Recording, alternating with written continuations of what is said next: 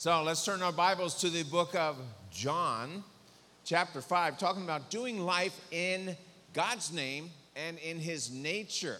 So I want to know have you ever been healed? I'm not talking about, yeah, I was in a hospital for a week and I was healed. No, I'm talking about instantly, miraculously. Okay, God bless you.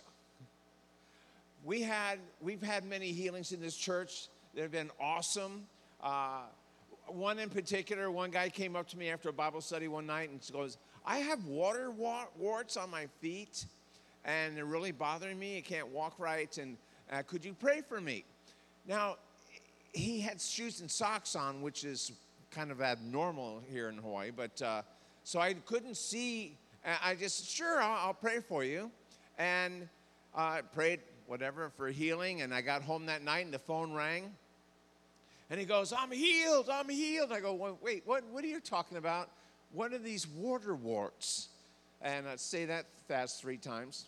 But uh, he goes, oh, the entire sole of both feet were covered with these water warts, like, you know, a half inch thick.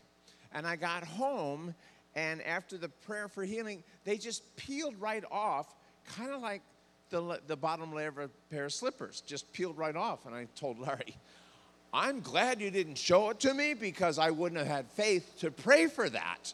You know, that just, wow, that's, a, that's crazy that that God does. But the thing is, if you've been healed from anything from a tummy ache to cancer, what was your reaction? I mean, normally the reaction is one of jubilation, like God is so good. He, he heard my prayer, He answered my prayer. Did you ever want to kill the guy who caused the healing?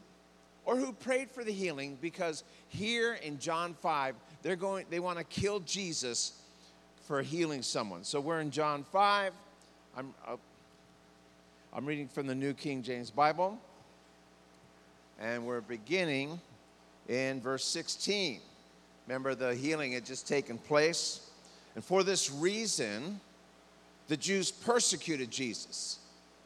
And they sought to kill him because he had done these things on the Sabbath. And then later on in uh, uh, in verse 18, we'll realize they really want to kill him because he's calling himself equal with God. So here's the deal they didn't have an understanding of the Sabbath, and maybe, maybe we don't either. The Sabbath, we want to kill Jesus for healing someone on the Sabbath. You go, well, that's kind of extreme. Here's the deal they were convinced they were doing the right thing. They were convinced they could back it up with scriptures. I can prove killing this guy is the right thing to do.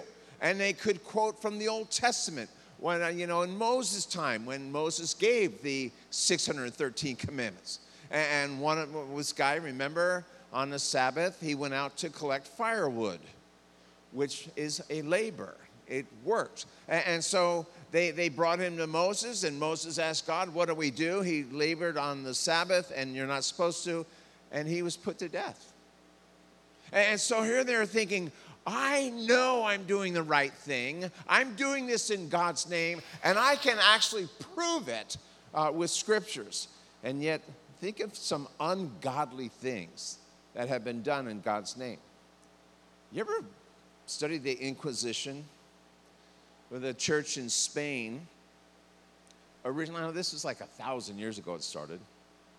Uh, not quite that long, but it was a long time ago. And it lasted for over 200 years.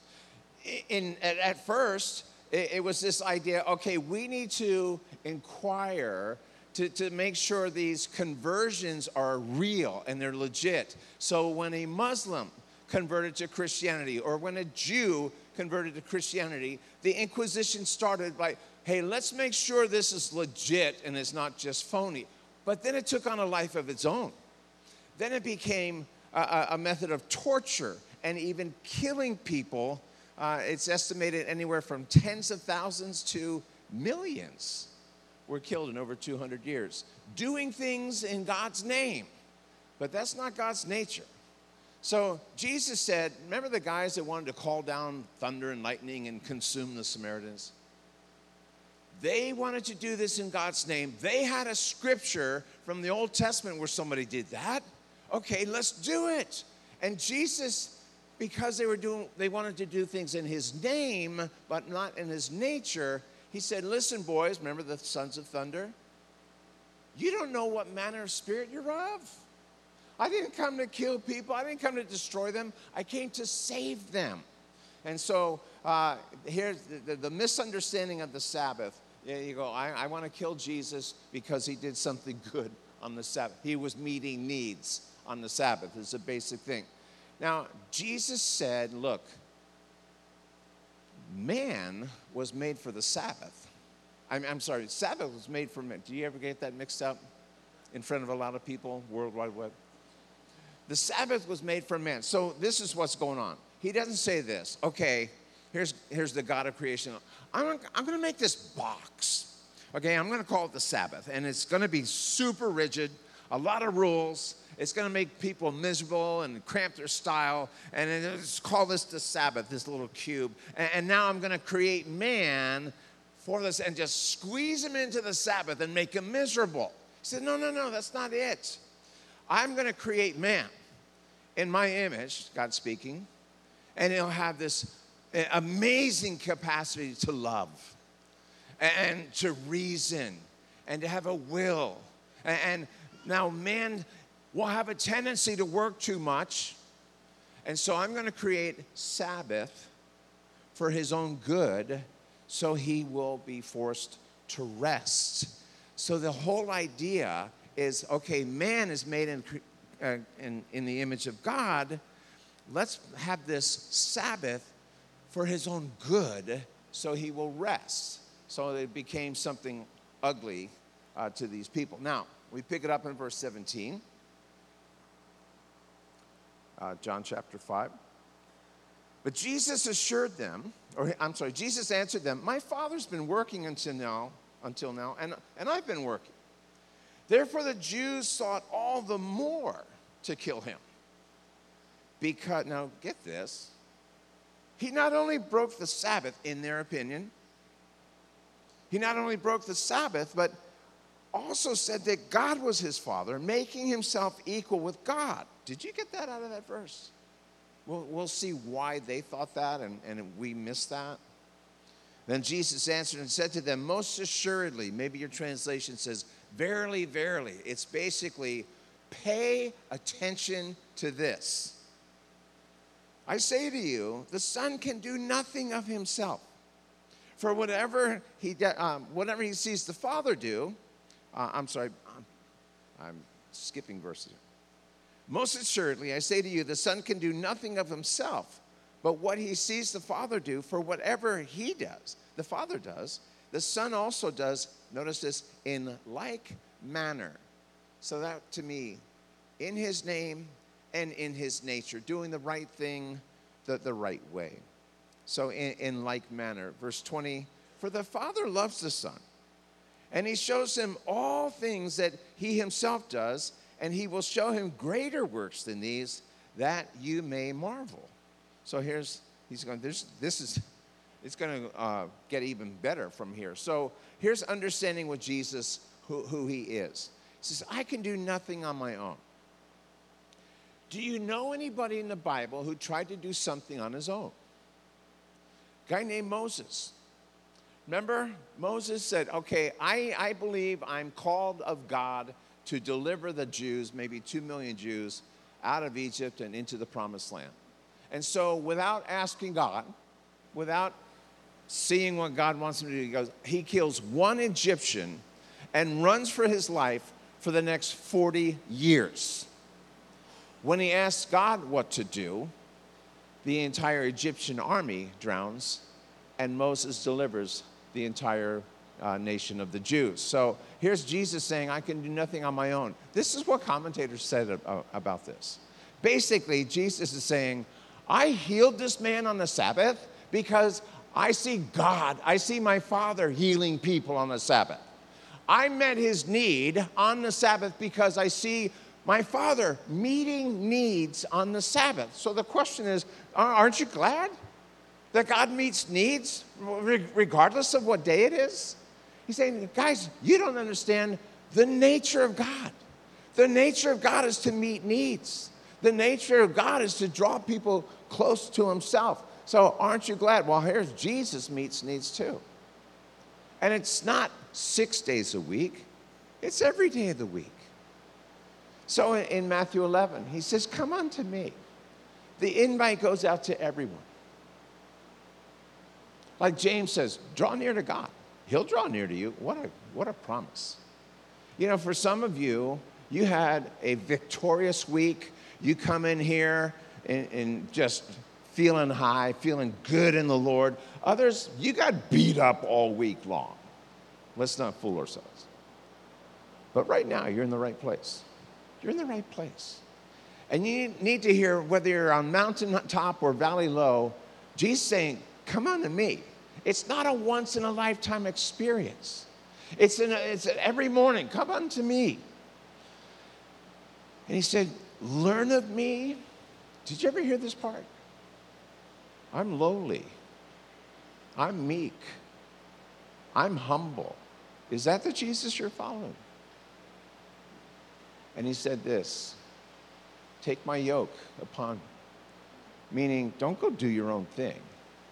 Be yoked together with me, and I love the promise. You will find rest for your souls. You'll find something that no drug can give you, no comfort mattress, no pills, no drink, no bank account. Rest for your souls. So Jesus is into meeting needs as well. He's, he's very practical. Now, when you say, when, when it reads here that, well, he was making himself equal with God, you might read that and go, not in my thing. He said, well, God's been, the Father's been working, now I've been working. And that, I don't see the connection where that, or he's calling himself God. That's where this study comes in, inductive Bible study. And, and I want to give a very brief uh, overview of this. Is something I, I teach in India a lot. Some of you might know it as the OIA, but inductive study, it's, it's letting the Bible speak for itself. It's asking the right questions. So O stands for observation. That's the first thing you do. The I is for interpretation, and an A is for application. A thing that a lot of people miss today. You know, it's, it's very, I was talking with Pastor Danny before church.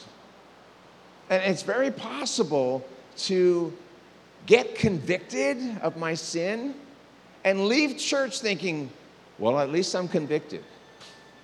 No, no, no. Without application of doing something with it, it does nothing for me.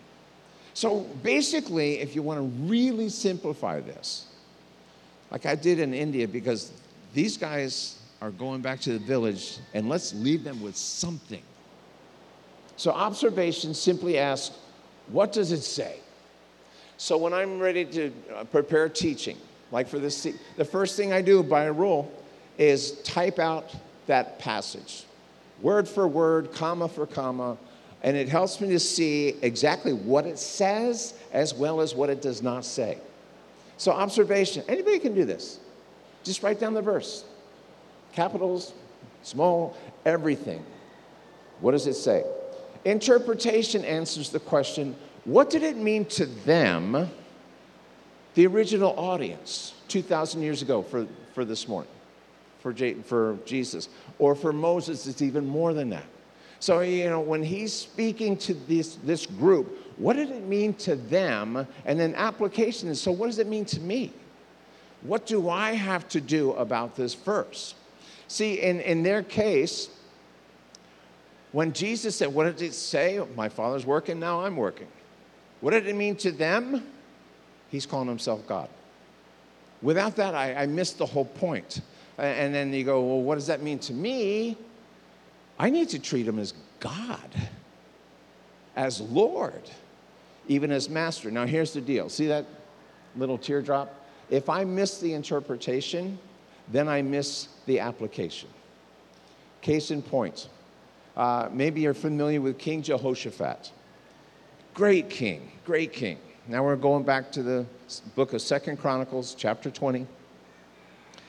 He's a great king, but he wakes up one day, got all kind of enemies, the Ammonites, the Moabites, and he's going, man, we are toast. he called the entire nation of Israel to a fast. You know what he's saying? We have an enemy who's not going away and needs to be defeated. And I'm not sure what to do. So he calls a fast and he does this unreal prayer where in the beginning of the prayer, he's acknowledging who God is. We know who we're talking to. You're the creator. You know what? Whatever words, and they just, we know who we're talking to. And then from there, he goes into their history with God. So he's rehearsing their history, like, God, this is what you've done in our past. Then he goes into their God's promises. You know, when this temple that King Solomon built was dedicated, the promise was given that as we pray from here, you're going to hear our prayer. So it's so wise. I know who I'm talking to. I know our history, and I'm claiming your promises. And then he gives the problem. Look at what's going on. We had mercy to these nations. And what are they doing? What are they doing in return? They're going to kill us.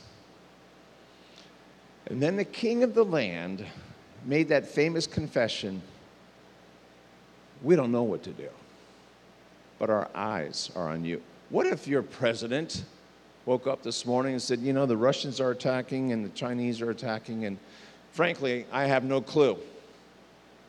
That's what the king said. But my eyes are on God. That's what the king did. And at this point, as they're all praying and fasting and seeking God, one prophet gets up. Now, the New Testament says those who prophesy, you have to get to prophesy, prophesy according to your faith. How much faith did this prophet have? Yahaziel, I believe his name. He goes, You know what? Don't worry about this. God's, I'm doing it in our vernacular. God's got this. The battle's not yours, it's the Lord's. And He wants you to go out in song and you just meet your enemy singing, and God will take care of business. Next day, out of obedience, they go out there, they start singing. God causes confusion on the enemies, and they end up killing each other. So, what does it say? Battle's the Lord. Don't worry about it. What does it mean to them? They got a battle plan. They got a battle plan. That's what it means. Your battle plan, eyes on God, go out there and sing. Some people skip the interpretation, and books have been written, written on this. They go, you know what it says? Go out and sing, and your, your battles will be. And so they go straight to application, missing the whole point. And they say, see, next time you have a trial, just sing. Actually, next time you have a trial, if you want to learn from this, you pray. You seek God, maybe even fast, and wait for His battle plan. That's the lesson there. And the lesson, it could be song. It could be resist the enemy and he will flee from you. You know, it could be withstand him, as we're told. But they received the battle plan. We need to as well. So, what does it say? What did it mean to them? Then, what does it mean to us? Get God's battle plan. Now, here's about application. Remember, I said that some people come to church, they get convicted, and they, they feel good that they were convicted, that have no intention of doing anything, no follow through.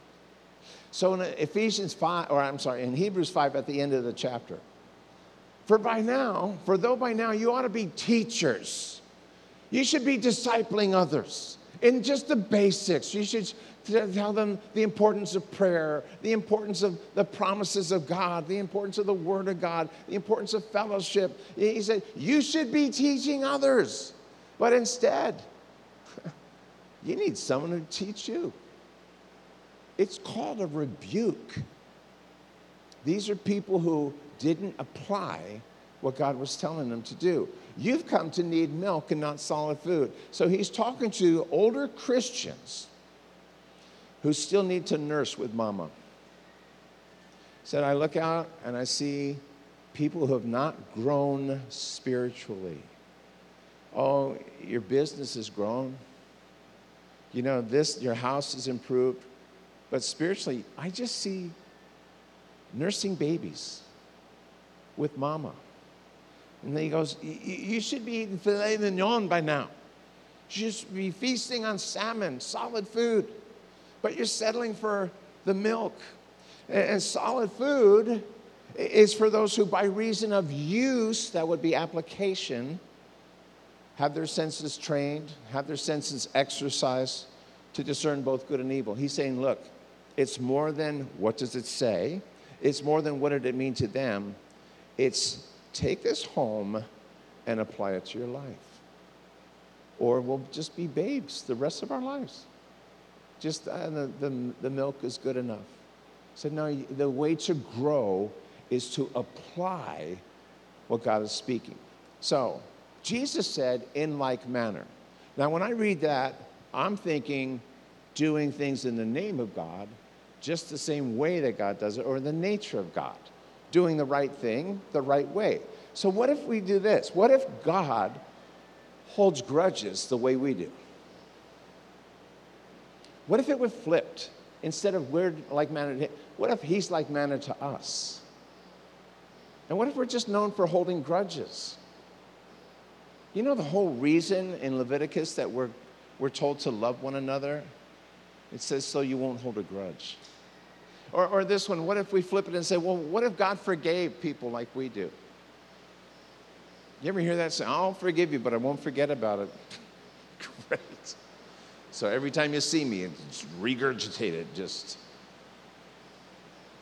Or what if God does this? What if He restored people the way we do? Have you ever been restored? I read this in devotions this past week. Uh, I'm on my second time through Psalms and Proverbs and Psalm 23. He restores my soul. He, res- he does it every day. Because so, so often we wake up with a hangover, a spiritual hangover from what we did or didn't do the day before, and we, oh man, and then he just restores.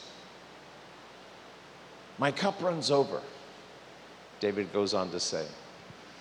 Now, a Waxer, a good friend of mine, Pastor Waxer, I think it was his mother in law, who would always, when you say, hey, how are you doing? She goes, like sipping from the saucer meaning her cup had run over, her teacup, into the saucer, and she's drinking, enjoying the overflow. See, what if God restores the way we do, where we tolerate somebody, but just sit on the other side of the room? Where, where we go, yeah, okay, I'll, I'll say hi. No, restored is a wonderful word. God restores us all the time, it's present tense.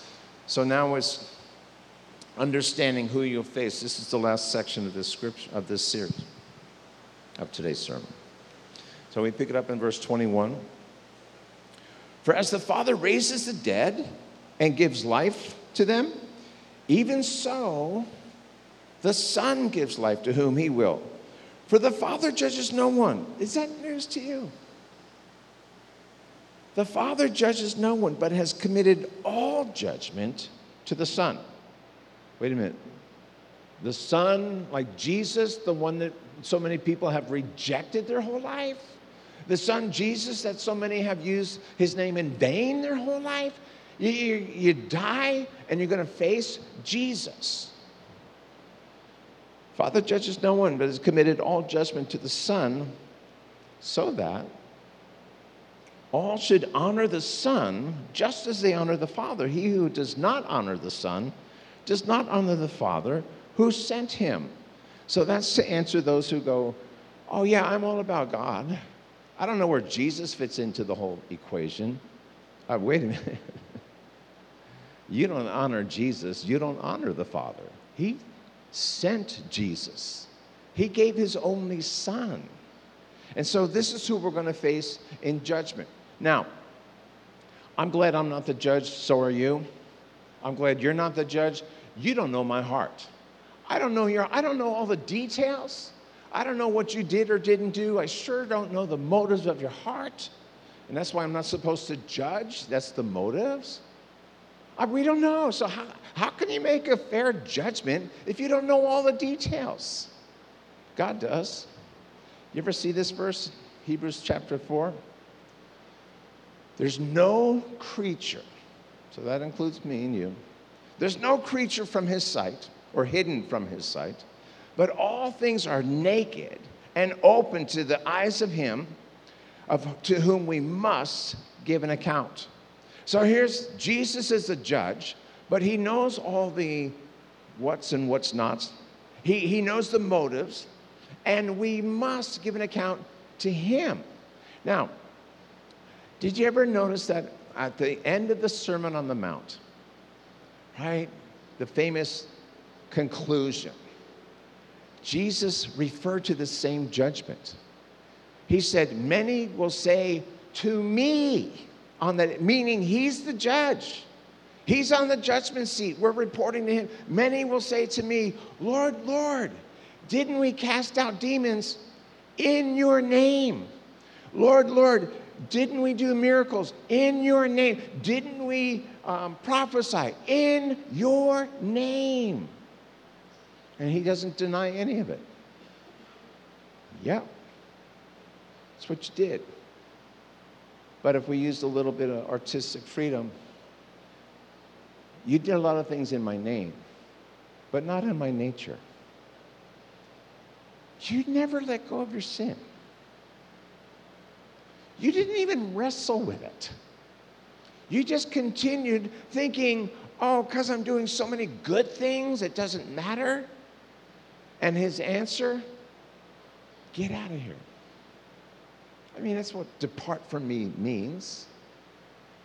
It's a broken-hearted Savior who said, I've reached out to you. I've tried to convict you. I've tried to draw you near. You did a lot of good things, but you didn't do it by nature. You who practiced sin, rationalizing, but I'm doing so much good stuff. God's going to wink at it. He says, No, uh, depart from me. Here's the problem we want to do things in His name and in His nature, right? The, so it's doing what God would do the way God would do it. Here's our problem we are by nature children of wrath. This doesn't come easy. This, by, by, nature, I'm selfish. I, am I'm, I'm given to, to more to wrath than to forgiveness. But Ephesians 2 goes on. You were dead in sin. We were dead in sins. I, I don't expect a dead man to do very much. Dead spiritually, don't expect it. He said, but, but then God, who is rich in mercy, I love this, because of his great love. That's why that's what motivates God. Because of his great love with which he loved us, even while we're in our trespasses and sins, he reached out to us. Romans 5. Even when we are his enemies, Christ died for us. See, the only way I can do this stuff in the name and the nature of God, because my nature is, by nature, I was a child of wrath, I need to have his word written on my heart, giving me that new nature, the nature of God, if you will. So he said, By grace, you've been saved. How do I get all this? It's a work of grace. It's a work that God wants to do in our lives. It's a work that takes cooperation. Like Peter said, applying all diligence. Like I'm not supposed to be slothful in this area or lackadaisical applying all diligence. Add to your faith these things. So let's, let's put it this way. Here's our, our way of application. And we're going to close in worship after this. It's hot. And we got another class after this. So, application. What if we did life in his name and in his nature? What would this church look like? How about this? if we did things in like manner. Oh, I'm watching God to see what he wants me to do and how he wants me to do it. How about this? I have no idea why this verse was on my heart all week. It just seems so random. For somebody here, it's a direct hit. Philippians. Let your gentleness be known to everyone. Did you ever read that? Gentleness. I want my proud as a peacock known to everybody. I want my defiance. I want my, you know, whatever. And so, no, if you want to do things God's way, in God's name, people need to know you're gentle, meek, non rebellious, approachable, receivable. If it's for you, just claim it, okay? God wants me to let everybody know my gentleness, that He took this child of wrath and turned me into a follower of Jesus. I'm known for my gentleness. How about how do you receive from others? You know, a couple weeks ago when we were sharing what communion means to God and how He wants us to operate in faith, in unity, in love, I shared about King Asa. And it's been bugging me ever since. King Asa was a great king. Remember right away his big trial, a million Ethiopians were coming to kill him, and he pleads with God, and God gives him victory. And for 25 years, he has no more wars. 25 years of re- rehearsing his previous testimony. Now, if that's all you did, King, I heard your testimony like 15 years ago. It's kind of gotten bigger since then. You know, like the fish grows every time you talk about how the fish you caught. But here, here's go. Hey, King, that is great. You had a victory 25 years ago, and God's given you peace. But now you got another problem. Now it's a much smaller army. It's just the, the kingdom of Israel from the north. And they should be nothing to you. But instead of repeating and going, crying out to God, God, we, we, we need your help. He goes, No, we need the, the, the Syrians' help. Remember, that's when the prophet Hanani comes up, holds the king accountable, rebukes him. And that famous verse, you know, the eyes of the Lord move to and fro throughout the whole earth that he might strongly support those whose heart is completely his. See, that's a verse for you this morning. If you've surrendered to Christ, God's here this morning just to, serve, to strongly support you. And, and King, 25 years ago, God showed how strongly he supported you. But now, the verse goes on, you've done foolishly. What are you thinking? Why don't you lean on the same God that you did in your youth? Did King Asa receive from the prophet? Do you know what he did? This is what's been bugging me that I, I didn't see it. The king goes, throw him in prison. Lock him up, throw away the king. We don't know if he died there. The prophet.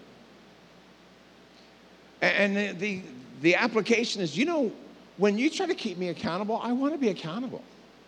I want to be approachable. And I at least want to bring it to God in prayer, what you're saying, but I don't want to be King Asa. Look, I'm not a king, I don't have a prison, but you and I have a way of locking people out and saying, I'm not going to receive from you. I'm going to silence you for the rest of my life. I don't have a prison, but I have a mechanism of locking people out, silencing them, and so do you. Do you receive? Do you receive? The way God, I mean, in the, the name of God and in the nature of God. And our last one, how about forgiveness? We were in First John uh, in our Ohana group. Some troubling verses there, you know, if you sin, you don't know God, basically. And then Pete was leading our group and he goes, Hey, I'm a sinner. Get away. I've read about people like you, you know, who hasn't sinned. And, and as we discussed it and, and tried the hard way, Okay, so, and we know it's practicing sin. We know it's those who are unconvictable, won't do anything about it. But I said, remember, we're talking about the Savior who instructed us to forgive 70 times 7. And we need to forgive people that way. But we also need to receive his forgiveness. In Colossians 3, it says, even as Christ, it's a great one for marriages, especially. Even as Christ has forgiven you, it doesn't stop there. Even so, must you forgive one another in the name and in the nature of God. Hey, listen, maybe you've never received his forgiveness because that's where it starts. First, we experience it and then we pass it on. It's simply a prayer away. Lord, I'm convinced of who you are. I'm convinced of the history of how you've been drawing me to you. I know of your promises of forgiveness. I now call on you. Please come into my heart. Forgive me of my sins. I surrender. And at that point, you begin this relationship with Jesus Christ.